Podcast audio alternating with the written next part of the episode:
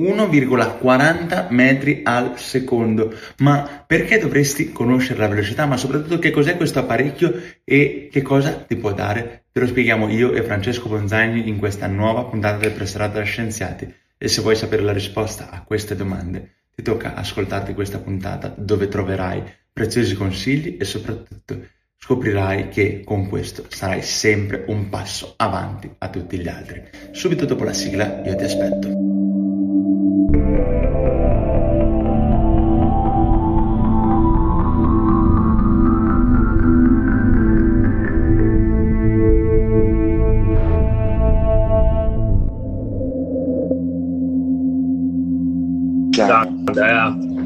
Ciao Francesco, come stai? Beh, tutto bene, te? Come stai? Tut- tutto bene, tutto bene, sì. Dai, siamo riusciti ad organizzarci. Finalmente, dopo un po' di Sì, da vacanze di Natale, impegni vari, esatto, riusciti per finalmente. tutti.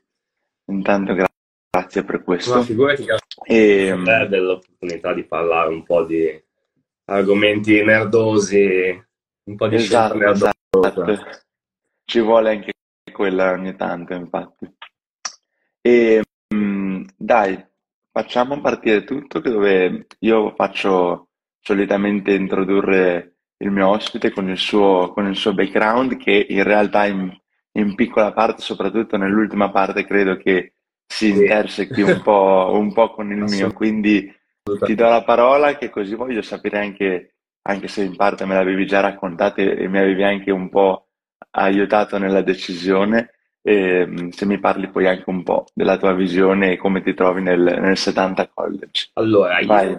sono, ho fatto un percorso un po' atipico ehm, perché principalmente a me studiare non è mai piaciuto, quindi non, non sono mai andato bene a scuola, eh, quindi non mi piaceva studiare, tanto che sono stato anche bocciato, ho avuto anche una bocciatura al liceo, però mh, quando ho incontrato il mondo del- della preparazione, ho iniziato poi col mondo della palestra, eh, quindi tutta la parte relativa al bodybuilding, la palestra, ehm, e mi è piaciuto tantissimo, anche perché è la parte che mi mancava dal mio passato sportivo, quindi io, io nuotavo e, mm, a livello, a livello nazionale e, e ciò che mi mancava era sempre eh, la parte di palestra. Eh, tipo adesso peso 80 kg, io pesavo 65 kg quando nuotavo e eh, invece vedevo questi miei avversari enormi e dicevo ma perché loro sono così enormi? Mi mancava la parte di palestra, mi sono sempre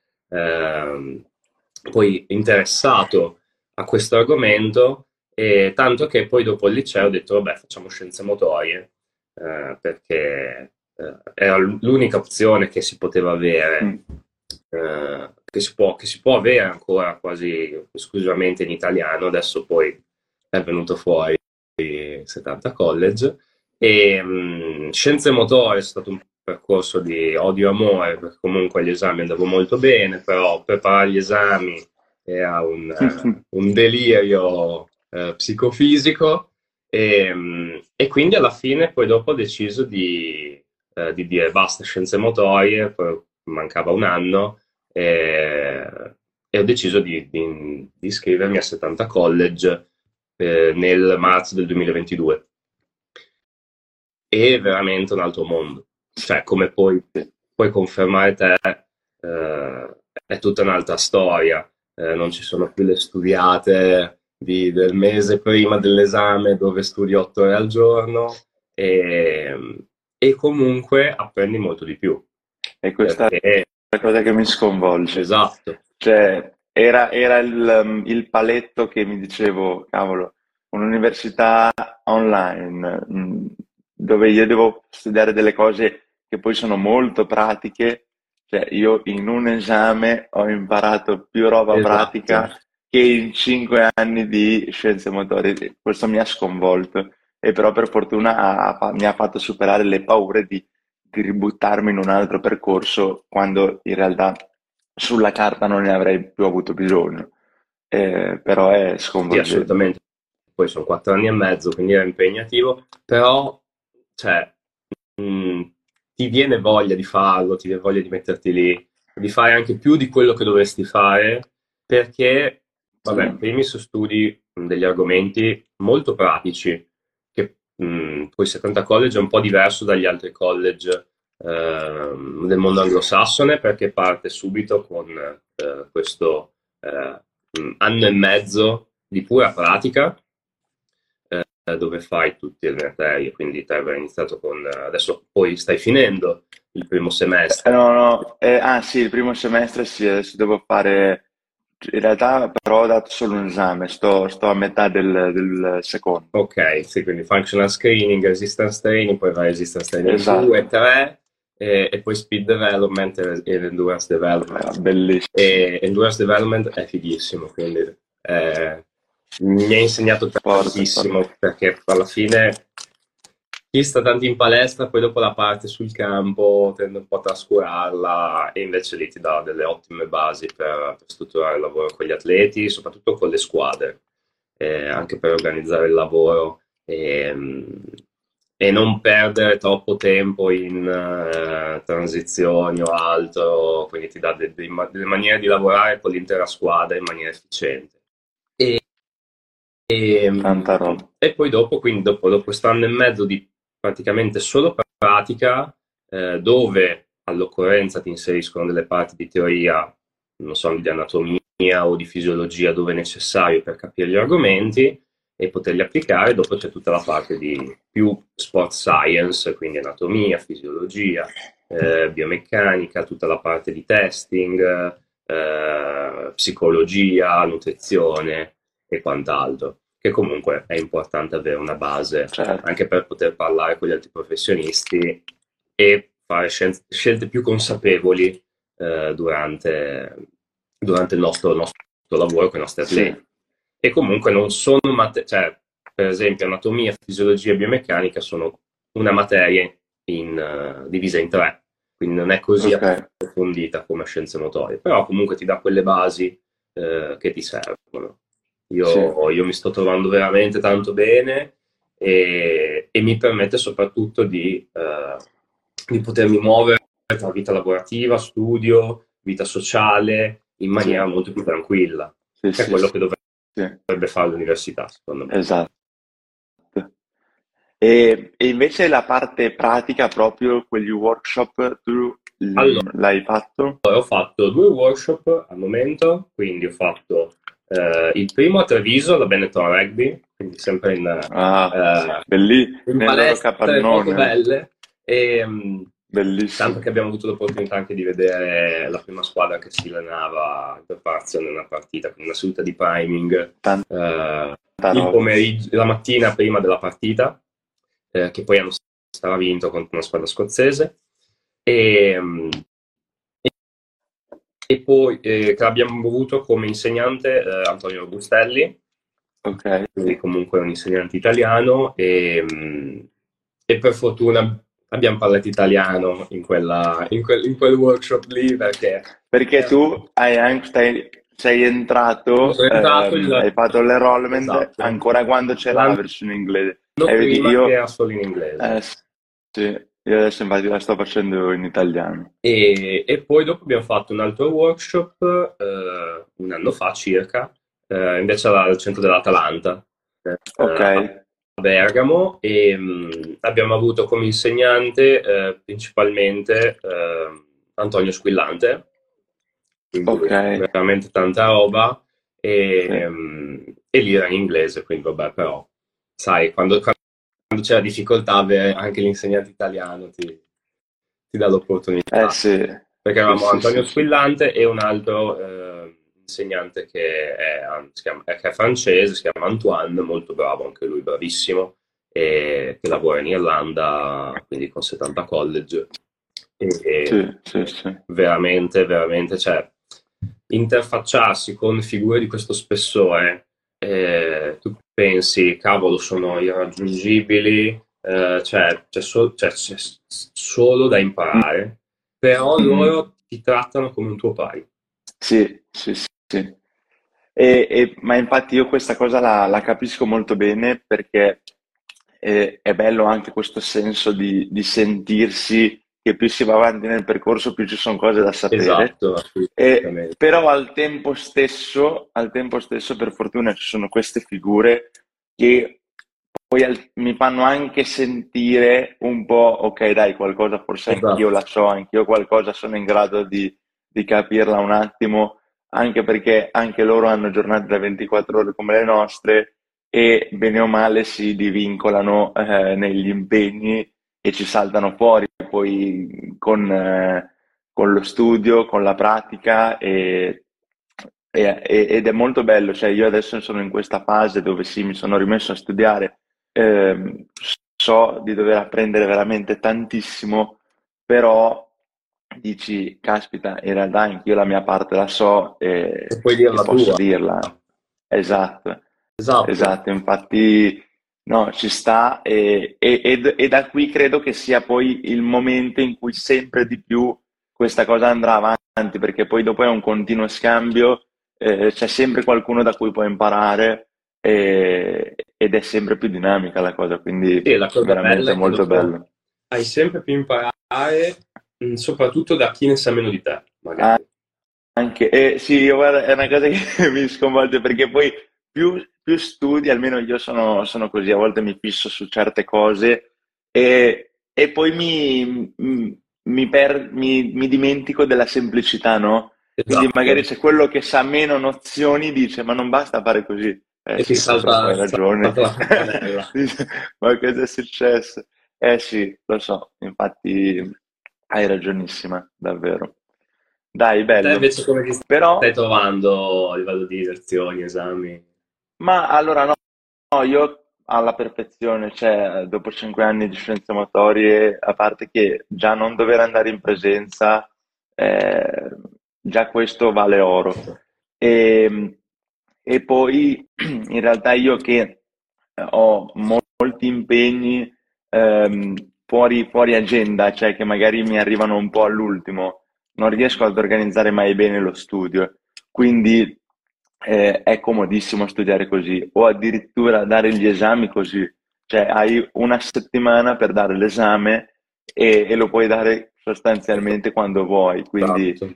anche questo cioè, è veramente flessibile. Poi cioè, io ho anche mia moglie, da, non, vorrei anche stare con lei e, e, e quindi ehm, anche questo è, è importante, oppure poter dare gli esami in un posto che non è a casa. Io in questo momento sto anche lavorando abbastanza online, quando non ho le squadre da gestire, magari ho la possibilità di sentirmi libero di, di andare dove voglio e a volte ho dato gli esami anche non da casa perché non, non ho questa possibilità qua adesso.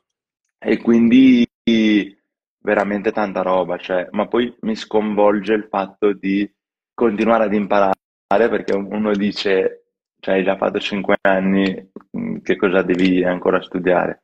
No, io mi sono iscritto, uno perché sentivo questa esigenza, due però non sapevo se mi l'avrebbe soddisfatta questo percorso. Eh, ed era la mia più grande paura di buttare via altro tempo, cioè eh, perché in parte, tu forse te ne sei accorto prima di me, però Scienze Motorie mi ha fatto perdere tanto tempo, cioè non dico che mi dispiace averla fatta, assolutamente, però non vale 5 anni, cioè quello che, che ho imparato lì non vale 5 anni di studio, secondo me. Sì, se e... quello che serve, quello che puoi applicare, eh, lo puoi condensare in eh, meno tempo. Sì, sì, infatti io consiglio a tutti, fate scienze motorie, perché comunque se, se vivi in Italia mh, mm, e vuoi fare questo lavoro, può essere una carta in più, eh, non è una carta in più, può esserlo, Dipende. soprattutto se poi... Cosa vuoi fare? Esatto, e, ehm, però parallelamente fai soltanto a college.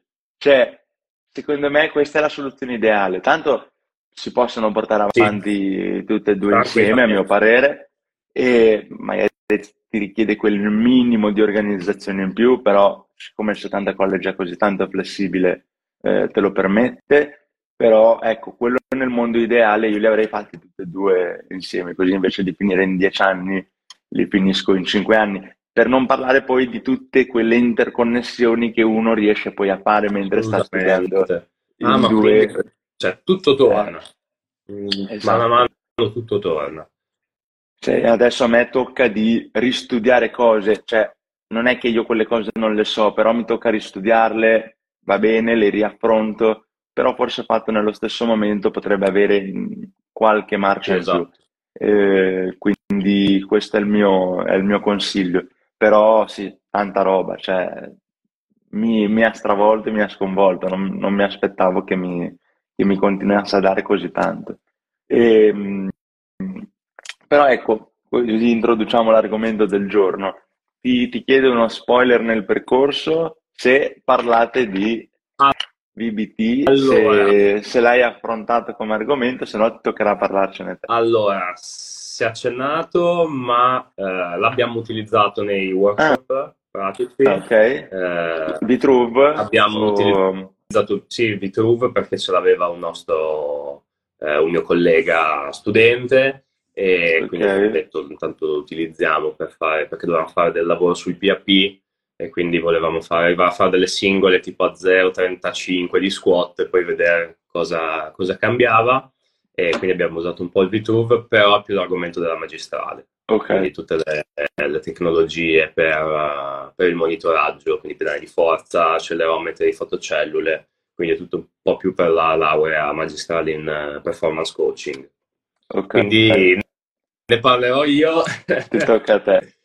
Allora, innanzitutto bisogna capire che cos'è il VBT. E, quindi il VBT è un- una metodologia di allenamento, che alla fine quello è, eh, che si basa sull'utilizzo eh, di alcuni parametri ehm, per monitorare eh, il carico di allenamento, quindi per verificarlo, monitorarlo e testare eh, gli atleti. Quindi il, il parametro più utilizzato è la velocità, quindi potrebbe essere la potenza eh, o alcuni tipi di velocità, però di solitamente è la velocità media del bilanciere, del centro di massa. ehm, e perché proprio la velocità? La velocità è correlata in maniera quasi perfetta all'intensità. Quindi, mm, mano a mano che ci avviciniamo all'1RM, la velocità scende in maniera quasi perfettamente lineare. E, e questo è fenomenale eh, dal punto di vista del eh, monitoraggio della readiness, dal punto di vista ehm, anche del monitoraggio dei progressi di allenamento. Perché se un carico, se lo stesso carico lo muovo più veloce, vuol dire che io sono diventato più forte automaticamente, sono migliorato.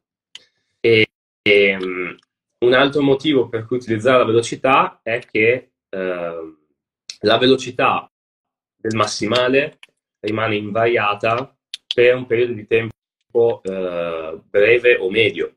Quindi nell'arco di eh, due mesi molto difficilmente cambierà la velocità del massimale.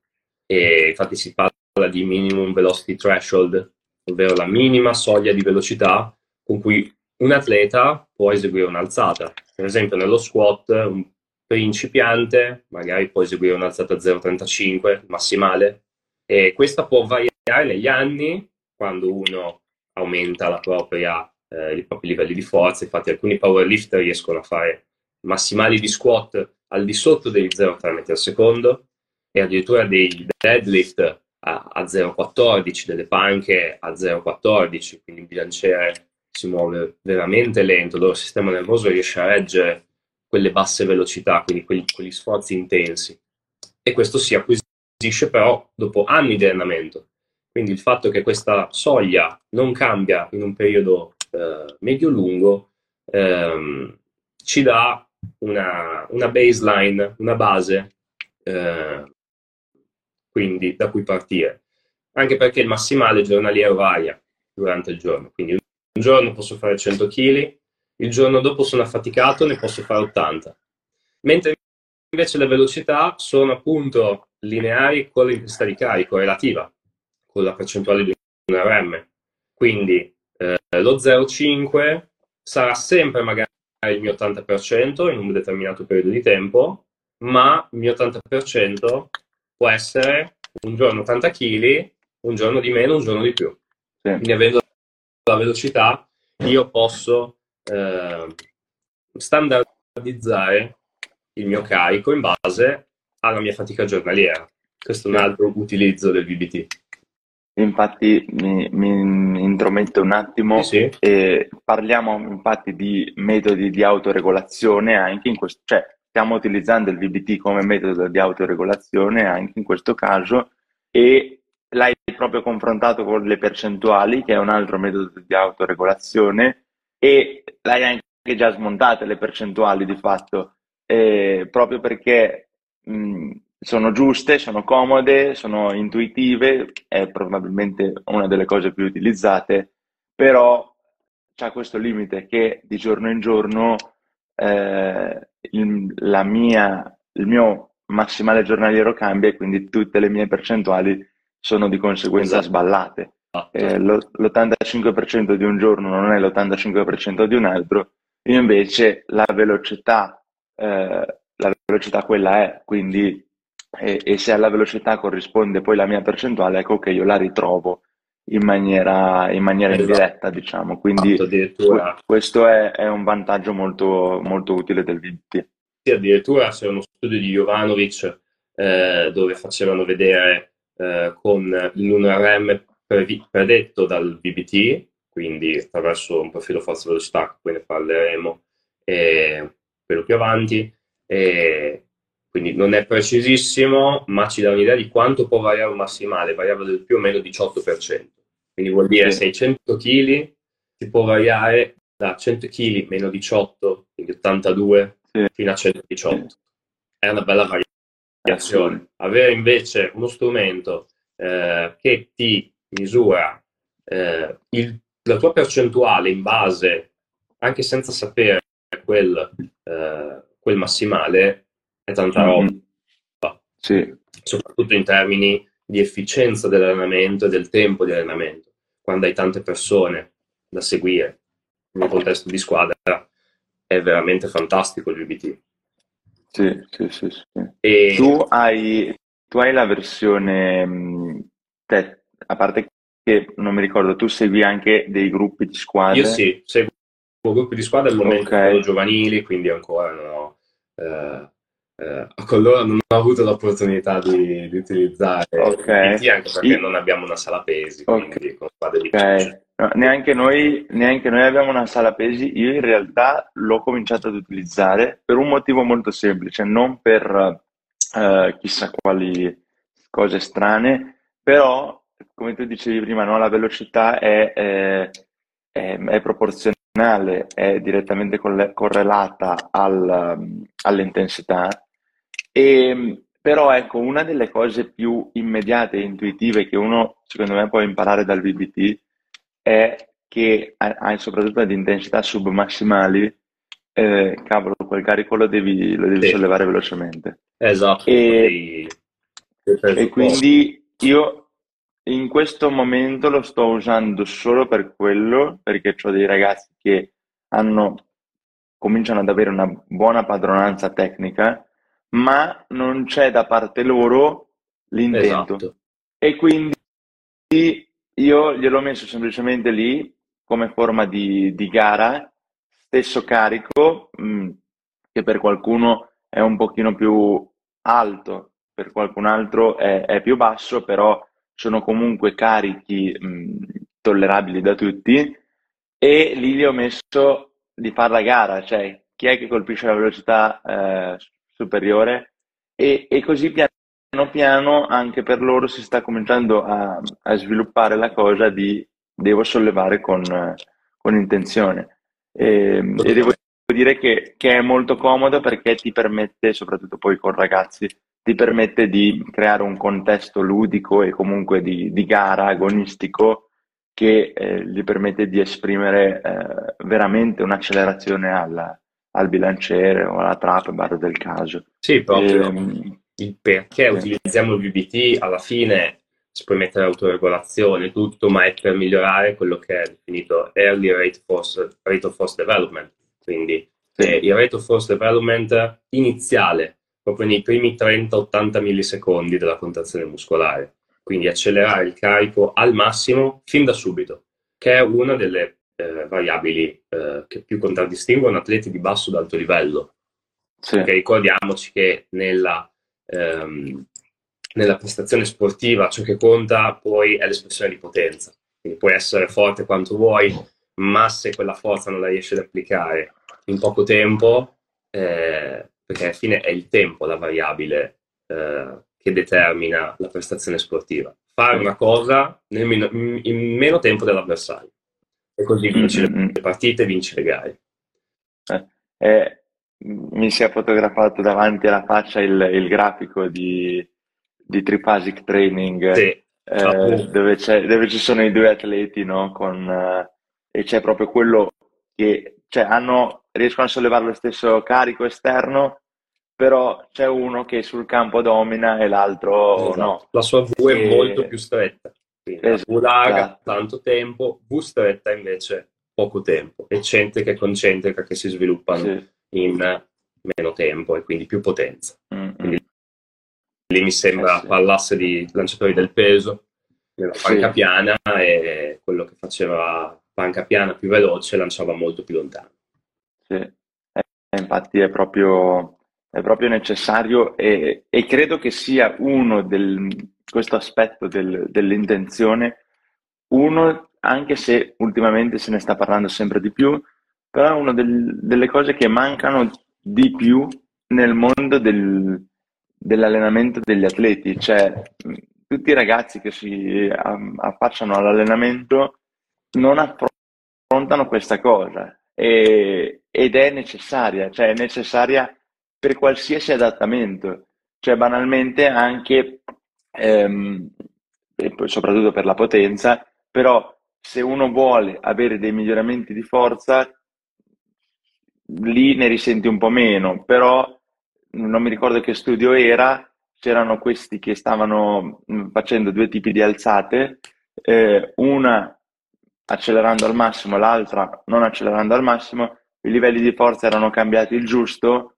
i livelli di potenza eh, erano com- mi sembra del 99 eh, completamente diversi anche lì era sulla panca piana e i lanci con la palla medica dal petto quindi chi faceva sì. maximal intent che poi è, il, è quello definito CAP quindi compensatory acceleration training esatto. lanciava molto più lontano perché sì. Sì, aumenta proprio i livelli di forza esplosiva il maximal intent oltre comunque a farti applicare una maggiore forza al bilanciere quindi magari il bilanciere lo sollevi ugualmente, i livelli di forza nel tempo aumentano in maniera simile, però tu applichi molta più forza e molto più velocemente all'attrezzo. Poi sì. quello che poi ti permette a carichi più bassi di lanciarlo più lontano. Esatto, e, e, e, soprattutto proprio perché la maggior parte, nella maggior parte degli sport, gli adattamenti più interessanti sono quelli a, a livelli submassimali. Esatto. Quindi, eh, è, è, qui che poi verrà il gioco, quindi è questo che interesserà. Poi, Così. Hai aperto, hai aperto un bello spunto sul, su come uh, um, approcciarsi al BBT e, e, perché è più efficace anche in termini di, di feedback. E, cioè, alla fine abbiamo la competitività che lì, sì. cioè, gli atleti sono atleti perché vogliono competere, perché vogliono battere gli altri, vogliono eh, dimostrarsi eh, superiori e vogliono migliorarsi. Sì. E poi abbiamo eh, il feedback istantaneo che è sicuramente migliore di quello eh, eh, ritardato, quindi sì. avere subito la velocità mi, eh, mi permette di avere um, un miglioramento superiore nel tempo rispetto ad averlo dopo aver fatto l'esercizio, quindi dopo, o, o do, cioè dopo l'intera serie piuttosto che ad ogni ripetizione. E, ehm, e, poi soprattutto è un feedback esterno che non ha a che fare con eh, le proprie sensazioni. E anche lì si è visto che avere un feedback esterno come la velocità o la potenza che ti dà eh, lo strumento ehm, è molto più efficace rispetto eh, al dire eh, all'atleta di avere determinate sensazioni sì. sotto carico. Oltre al fatto che a volte, vabbè che io non sono un, un atleta fenomenale, però a volte ti sconvolge perché ti sembra di, di aver accelerato il carico e in realtà hai fatto schifo, cioè assurdo. Ma questo sia all'interno della stessa seduta, sia tra sedute diverse. Cioè, a volte mi sento carichissimo, poi cioè, ci sono i numeri che sono bassissimi e dici ma che cosa sto facendo?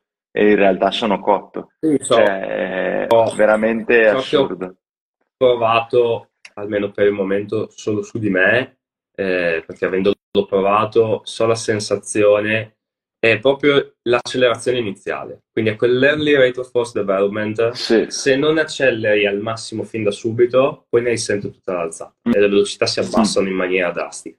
E, sì, sì, um, quindi è proprio quello che vogliamo, cioè um, anche quando fai un salto non è progressivo, ma è accelero subito, quindi anche con i miei atleti, soprattutto quelli giovani, quando fanno i salti tendono eh, a muovere prima le braccia, e il movimento lento con le gambe e poi accelerare quando sono in una posizione più vantaggiosa. Invece no, bisogna spingere da subito contro il terreno, immediatamente. Mm-hmm. È proprio quello che fa la differenza. Infatti, in realtà, troviamo però anche in questa cosa che hai appena detto un limite, un limite nel BBT. Eh, perché se io avessi una pedana, io questa cosa la riuscirei esatto. a, a vedere graficamente mentre avendo una velocità media sui 30-60 cm di spostamento è una cosa che rimane nascosta anche per, e, e, che una cosa come la peak velocity non mi riesce a, uh, a individuare perché appunto la, la, velocità iniziale di spinta non sarà mai la velocità massima che, no, che esatto. raggiungo durante l'alzata. e, e, e, neanche la velocità media, quindi rimane nascosta e un, un encoder lineare e anche un accelerometro non riescono a, a individuarmela. E quindi adesso in realtà io non ho a che fare con un accelerometro, però anche un accelerometro comunque fa, fa fatica e se, la, e se, la, trova, la trova artificialmente, cioè tramite, eh, sì, tramite delle derivate. Quindi, quindi non, c'è, c'è, un accelerometro adesso molto interessante che è quello che, che utilizza molto Nicolas Rubini. L'output. Eh, l'output, bravo, che anche quello è, è, è comodo, è versatile, e, però anche, anche, quello lì non, non, riesce ad identificare in maniera precisa la velocità all'interno dell'intera ripetizione. Sì, Quindi bisogna ehm, di una pedana sì. eh, che ti vada a misurare effettivamente la forza. Sì, e quindi quello permetterebbe questo passaggio in più di andare a, a verificare anche la, la, spinta iniziale, insomma. Però già un, un BBT tranquillo con, come Vitruve ce l'ha, sì, ce la. Cioè, modo, permette già tante cose. Un modo appunto per insegnare agli atleti questa cosa, e l'ha, spiegava, l'ha spiegata molto bene Squillante in uno dei suoi corsi sul BBT, eh, è fare una specie di familiarizzazione con il CAT, quindi con il Maximal Intent, eh, sulle 6-12 settimane, utilizzando le, il Variable Resistance Training, quindi catene elastici.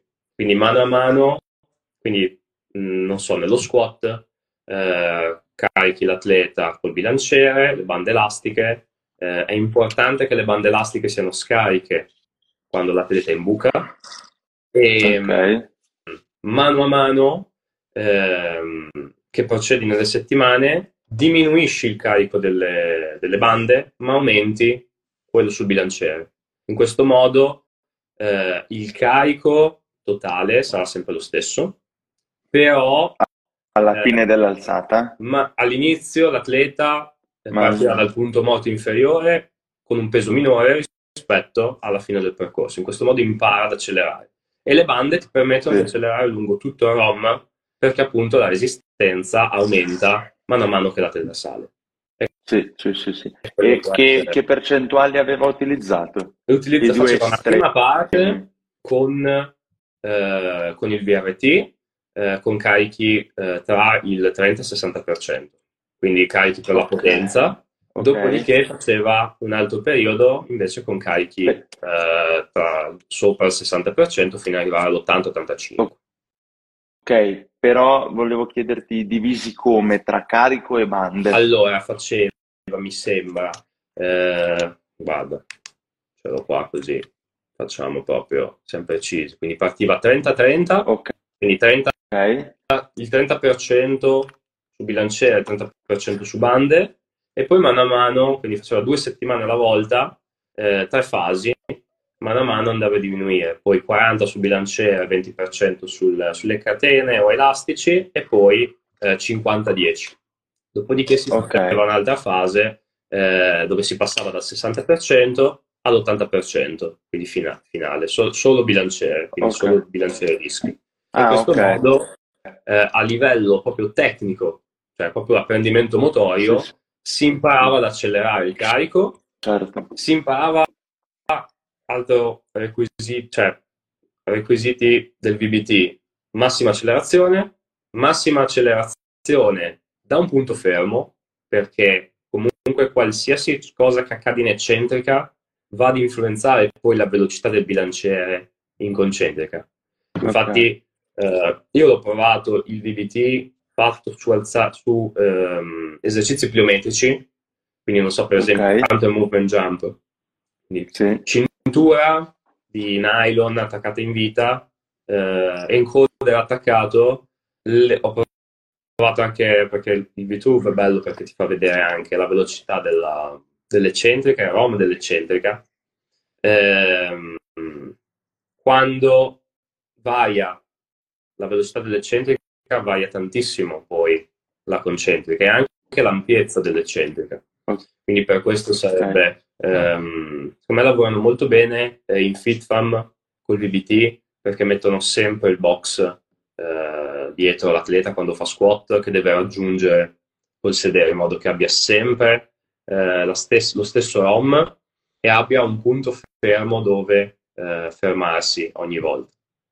Un altro punto per usare il VBT con lo squat e con gli altri esercizi è diverso, e, mm, il piede deve rimanere completamente a terra, perché andando sulle punte si va appunto ad aggiungere un elemento di disturbo ehm, che va a influenzare enormemente la velocità. Certo. Quindi può cambiare anche di mm, uno 0,1 metro al secondo che in fase di testing va ad annullare completamente eh, il, te- il test, quindi il profilo forza-velocità, e in allenamento invece magari eh, mi va eh, a far fare ripetizioni in più eh, che però non avrei se avessi i piedi a terra. Quindi mi va sì, a far sì, sì, faticare di più.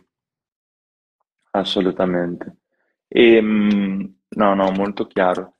Ti volevo chiedere eh, come, quali sono i, i metodi, i- le modalità con cui io posso eh, utilizzare il, il VBT. Cioè, te lo chiedo perché ho visto le, le tue storie sul, sul- sulla velocity loss e, e- e anche sulle open set. Cosa ne pensi? Che cosa succede? Che cosa Allora, consigli? eh, di VBT, di metodologie, cioè il VBT, eh, Mm. partiamo dal fatto che funziona tutto, tutti i metodi sono eh, efficaci e sono superiori ad utilizzare le percentuali o altre metodologie di prescrizione del carico. Eh, quindi il VBT è ormai diventato il gold standard dell'allenamento della forza. Quindi se non fai il VBT sei comunque un passo indietro rispetto eh, ai tuoi concorrenti. E, mh, per parlare dei metodi dobbiamo parlare un attimo prima di velocity loss, appunto. Quindi la velocity loss è un metodo che possiamo utilizzare per ehm, andare a valutare la stanchezza dell'atleta. Quindi le velocity loss più utilizzate sono quella del 10%, del 20% e del 30%. Quindi quella del 30% viene utilizzata soprattutto per i lavori di ipertrofia, quindi si è visto che, o in- comunque in fasi più generali eh, dell'allenamento, quindi dove affatichiamo di più il nostro atleta e viene utilizzata prevalentemente con velocità un po' più basse, quindi 0,5, 0,6 metri al secondo. Le- quelle che veng- vengono utilizzate più in preparazione atletica sono quelle del 20 e del 10%. Quindi quelle del 10% principalmente quando si fanno i lavori di potenza, velocità un po' più alte, quindi 0,7, 1 metro al secondo, mentre invece il 20% è più ideale per i lavori di forza massima, quindi quando si parla di velocità tra eh, 0,5 e 0,4 metri al secondo. Detto questo, eh, abbiamo tantissimi metodi e eh, quello che è il VBT più puro, eh, quello che sfrutta maggiormente eh, questo, lo strumento che abbiamo a disposizione, ovvero l'encoder, l'accelerometro, quel che è, sono gli open set. Quindi noi partiamo per gli open set attraverso un profilo forza-velocità sul det- sull'esercizio. Quindi a me piace chiamarlo profilo carico-velocità per distinguerlo poi dal profilo forza-velocità che è quello del, del, dello squat jump, dove eh, il carico è in percentuale del peso corporeo ed è un esercizio balistico. Sì. Quindi nel nostro profilo carico-velocità sull'esercizio, prendo sempre il back squat perché è quello più utilizzato in preparazione atletica, è quello più studiato poi in letteratura, eh, andiamo a prendere ehm, carichi sotto massimali, quindi che poi di, solitamente sono distanziati eh, in maniera uguale tra di loro, quindi ehm, posso decidere quali percentuali prendere, eh, per esempio posso prendere 35%, 50%, 65%, 80%, che sono distanziate tutte da un 15% di carico, eh, tutto in relazione al massimale ovviamente, ma posso anche decidere di fare quella più pesante al 90%, all'85%, al 75%, quindi poco cambia. L'importante è che sì. utilizziamo sempre le stesse eh, percentuali nel corso del tempo per monitorare anche i progressi. Quindi mi faccio tre ripetizioni ad ogni percentuale di carico mi vado a vedere qual è la velocità media delle tre ripetizioni.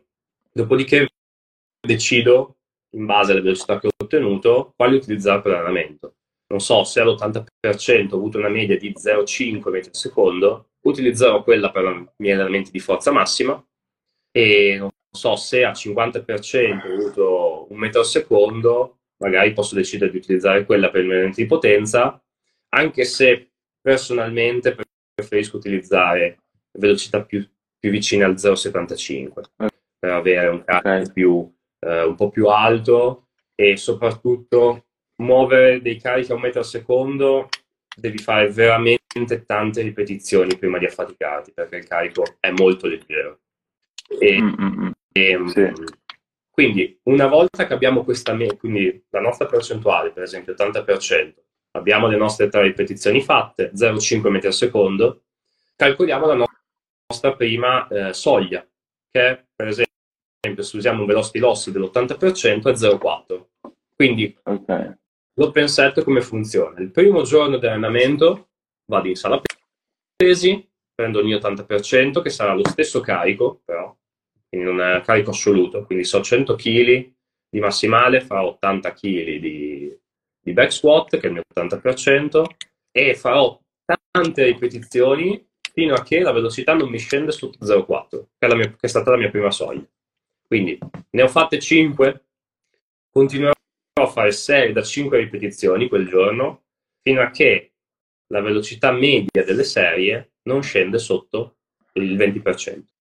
Quindi, per esempio, prima serie ho una media eh, dello 0,46, eh, quindi ho fatto 5 ripetizioni, media 0,46, vado avanti a fare serie da 5 ripetizioni fino a che me- non vedo sullo strumento media della serie 0,46 meno il 20%. E, certo. quindi è un po' brutale come approccio perché possono venire fuori veramente tante serie.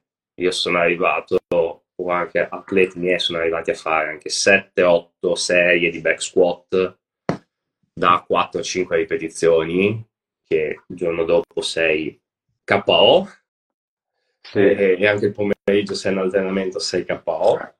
E, e, infatti è un po' il limite di questo, di questo approccio un po' brutale che potrebbe essere legato più all'off season che all'in season. E, sì. Però i guadagni di forza sono veramente importanti in questa fase qua.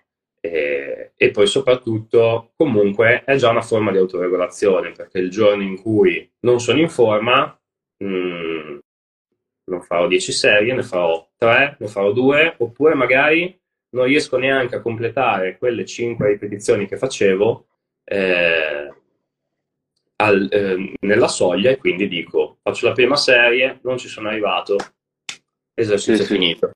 Sì, Quindi assolutamente. Una forma di autoregolazione. E, okay. Però ci sono anche approcci sicuramente meno, eh, cioè meno brutali, come per esempio posso scegliere di determinare già il numero delle serie eh, e dire faccio, eh, prendo il mio carico che è l'80%, 80 kg, e quelle tre serie me le faccio, ehm, faccio tot numero di ripetizioni che riesco fino a che non vado al 20% di velocity loss nella serie. Quindi se la prima sì. ripetizione della prima serie va a 0,5, finisco quando va sotto 0,4. Però comunque sì. anche a livello, se lavoro in season, se lavoro con un gruppo numeroso, quindi non ho tanto tempo, mi permette di avere solo tre serie, di spingerle al massimo e avere comunque bu- degli ottimi guadagni di forza o di mantenerli. Sì. Se no, sì, eh, se no appunto possiamo utilizzare un'autoregolazione al massimo dove ogni volta vado a cambiare il carico in base alla velocità, quindi decido voglio muoverlo a 0,5 e quindi vado nelle serie di riscaldamento a vedere la velocità e mi fermo fino a che non vedo 0,5 e inizio le mie serie. E posso decidere in questo modo di utilizzare eh, poi degli open set, posso decidere di utilizzare un numero di ripetizioni definito o un numero di serie predefinito. Eh, posso anche dire oggi voglio fare 25 ripetizioni di eh, panca a 0,75 o a un metro al secondo e magari con una velocità loss del 10%. Inizio la prima serie di panca, vengono fuori 5 ripetizioni, recupero e poi vado avanti di serie fino a che non raggiungo le 25 ripetizioni totali. Quindi qua determino già il volume a priori eh, e quante serie ci metto eh, lo decide poi il mio stato di affaticamento. Sì. Quindi ci sono varie metodologie, funzionano tutte. Ecco. Cioè, bisogna solamente trovare quella che più si adatta all'atleta, innanzitutto, e poi al nostro ambiente di lavoro, al contesto. Quindi quanto tempo certo. abbiamo, eh, che attrezzature abbiamo, la sala pesi come è organizzata, quante persone ho nella sala pesi. E quindi, eh, però è bello perché funzionano tutte. E quindi stanno sì, sì. trovare quella più giusta per i nostri atleti e la nostra squadra. Mm. No, intanto super chiaro. E ti volevo chiedere giusto una cosa, c'è mm, un ragazzo australiano, quello che, che ha, ha, ha creato Metric VBT, sì. Non so se hai presente. presente, presente. Lui, lui è, molto, è molto fissato anche sulle serie eh, di avvicinamento e di riscaldamento. E ti volevo chiedere la tua esperienza, come le hai usate, perché lui si riscalda sempre, fai conto, con il 20, 40, 60% e, ehm, e consiglia proprio di monitorare sempre le velocità eh, anche che da queste serie, a parte che è, è utilissimo perché a proposito di intento, l'intento lo cominciamo a, a, sviluppare anche all'interno della seduta già dal riscaldamento. E, e però ecco sì, ti volevo chiedere la tua esperienza perché è ovvio che anche in queste serie di avvicinamento io riesco ad individuare eh, anche il mio stato di forma, cioè è già una, autoregolazione e una verifica dello stato di readiness a priori ancora prima di toccare intensità ancora più importanti. Assolutamente, concordo, eh, potrebbe essere utilissimo per testare la readiness, già se inizio subito con uno squat l'allenamento, se non inizio già con lo squat posso già fare all'inizio della seduta di test di readiness di salto, ma non è detto che io inizi con dei sedute di salto, magari eh, ho subito squat, ho subito panca, ho subito trazioni, eh, quel che è, e già a velocità sotto massimali posso vedere come si muove l'atleta e posso anche gestire, dire ok, oggi sei faticato, faccio un po', facciamo un po' meno, oggi sei in forma, facciamo un po' di più e già mi dà un'idea.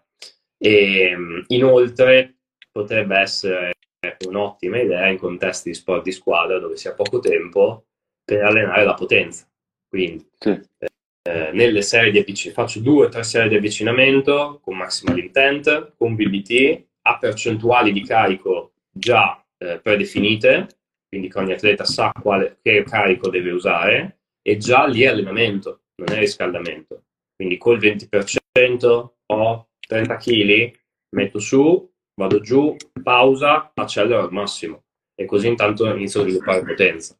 E soprattutto visto, eh, soprattutto quando si, ci si allena a 0,75, un metro, è molto utile fare serie di avvicinamento già con maximal intent perché altrimenti c'è bisogno di una serie con carico allenante per sì. attivare bene il sistema nervoso.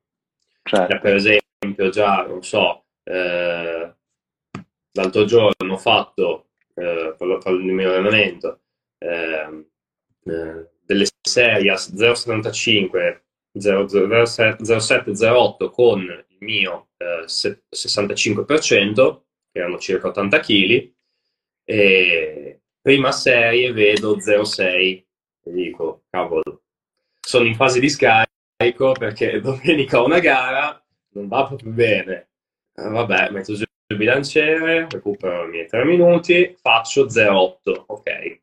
Cioè, non, non era ancora caldo, sì. quindi sì, sì, sì. quello va a influire tanto e bisogna eh, appunto riuscire a trovare qual è il metodo giusto e a standardizzarlo il più possibile per poi avere sempre le stesse condizioni di lavoro. Ovvio che eh, l'ambiente sportivo è imprevedibile, eh, non abbiamo sempre lo stesso tempo, il tempo è poco, eh, però tutto ciò che possiamo controllare è meglio controllarlo. Certo. Ehm, ok, dai, data la tua esperienza ti volevo chiedere un'altra cosa. E secondo te, come, cioè, qual è la, la soglia minima di ripetizioni che dai all'atleta per, eh, per trovare la, l'alzata veloce all'interno della serie? Che almeno data la mia esperienza deve avvenire nella prima o nella seconda. Se siamo nella terza, ripetizione eh, all'interno della serie e tu mi fai la, il record. Eh, sì, va bene. Non, non abbiamo mai fatto... spinto al massimo. E eh. allora lì, cioè, ovviamente c'è poi da vedere la tecnica è sempre stata la stessa, ROM è sempre stato lo stesso perché magari ROM maggiore riesco, ho più tempo per raggiungere la velocità e date tutte queste cose come ok, eh, se mi raggiungi la velocità massima oltre la seconda ripetizione è un problema. Sì. E quando si parla poi di lavori di potenza, magari quando si parla di lavori di forza massima, se la prima non è la più veloce non va bene, perché o c'è stato un problema tecnico, eh, quindi di tecnica dell'alzata, oppure non è spinto al massimo. Quindi secondo me eh, alla seconda per la potenza, quindi 0,7 1 Uh, alla prima invece deve essere la, per quando si parla di lavori a bassa velocità. Ok, ci sta, ci sta assolutamente. E, però in teoria, cioè, se l'atleta è stato eh, avvicinato bene con gradualità eh, alla metodologia del VBT, mh, mm, a meno che non ci siano problemi tecnici, difficilmente farà, eh, avrà problemi di questo tipo. Sì, sì, sì. Dai, direi che abbiamo coperto praticamente tutti gli argomenti in maniera abbastanza esaustiva e non so se c'è qualche cosa che secondo te ancora da aggiungere. E... E... Qualcosa ah, che ci tieni, boh, a proposito dello stilos, parte di eh, periodizzazione altro, e, ehm, appunto nelle fasi più generali, secondo me un open set è perfetto. Quindi fase di off season, non so, per sport di squadra, fase di off season estiva, dove non ho partite, non ho allenamenti con la squadra, magari ho, qualche allenamento con la squadra, ma sono molto leggeri. Eh, non è un problema fare 7 serie di squat. Non ho la competizione, quindi eh, il mio obiettivo in questi due o tre mesi, più due che tre, eh, è andare a, a, migliorare la mia forma fisica, aumentare i miei livelli di forza e di potenza. E, mm, in contesti magari più di sport individuali invece si può affrontare una periodizzazione eh, non dico lineare ma, eh, ma, quasi, quindi dove vai a fare un primo periodo eh, al 30% di velocity loss, quindi con un'enfasi maggiore al 30% di velocity loss, poi vai a fare un periodo eh, dove macini maggiormente al 20% di velocity loss e mano a mano che ti avvicini al periodo competitivo lavorare maggiormente anche sul 10% di velocity loss. Quindi io solitamente divido in tre fasi, quindi primo blocco eh, 30% di velocity loss fisso, eh, secondo blocco tutto al 20% e terzo blocco, quindi lui solitamente il pre-season, eh, quindi il mese prima della gara eh, che vogliamo preparare, è eh, un giorno al 20, un giorno al 10%. Poi ovviamente questo può cambiare in base eh, a ciò che si vede nel profilo forza-velocità, quindi con lo squat jump. Ovviamente se un atleta ha più necessità di sviluppare forza o più necessità di sviluppare velocità, eh, tutto questo può cambiare, quindi magari certo. un'enfasi già iniziale sulla velocità. Quindi, secondo me, più che dallo sport, bisogna partire dall'atleta. Quindi cosa bisogna l'atleta? E sì. Cosa bisogna l'atleta a livello eh, suo fisico e poi a livello anche prestativo ehm, eh, e del suo contesto, in che contesto si trova poi dopo. Si trova in un contesto individuale, di squadra e lì poi gestisco. Però sempre l'atleta, eh, come lui, di cosa ha bisogno, quali sono le sue carenze, punti di forza a partire da lì. Sì, sì, sì, sì. Ok, dai, direi che siamo stati veramente tanto esaustivi e speriamo appunto di, di aver eh, aiutato sia dal punto di vista di percorsi universitari sia dal punto di vista di applicabilità del VBT chi ci ascolta e niente, io ti ringrazio. Io ringrazio te è stato veramente un super confronto. E poi se sì. hanno domande, non so se possono scrivere a te, se scrivono a me, quindi eh, io sono sempre ah, aperto sì. a rispondere a domande, dubbi eh, sul VBT o su, su, altri argomenti, anche sul 70, quindi se qualcuno ha ehm, voglia di, eh, di, iscriversi, ma magari un po' in dubbio per il percorso, può tranquillamente chiedere o a me o a te. Eh, penso che certo. siamo disponibilissimi a indirizzare. Sì, sì, sì, assolutamente. Va bene, allora io ti ringrazio, Grazie un saluto a tutti e, e alla prossima. Ciao a tutti. Ciao. Ciao, ciao, ciao, ciao.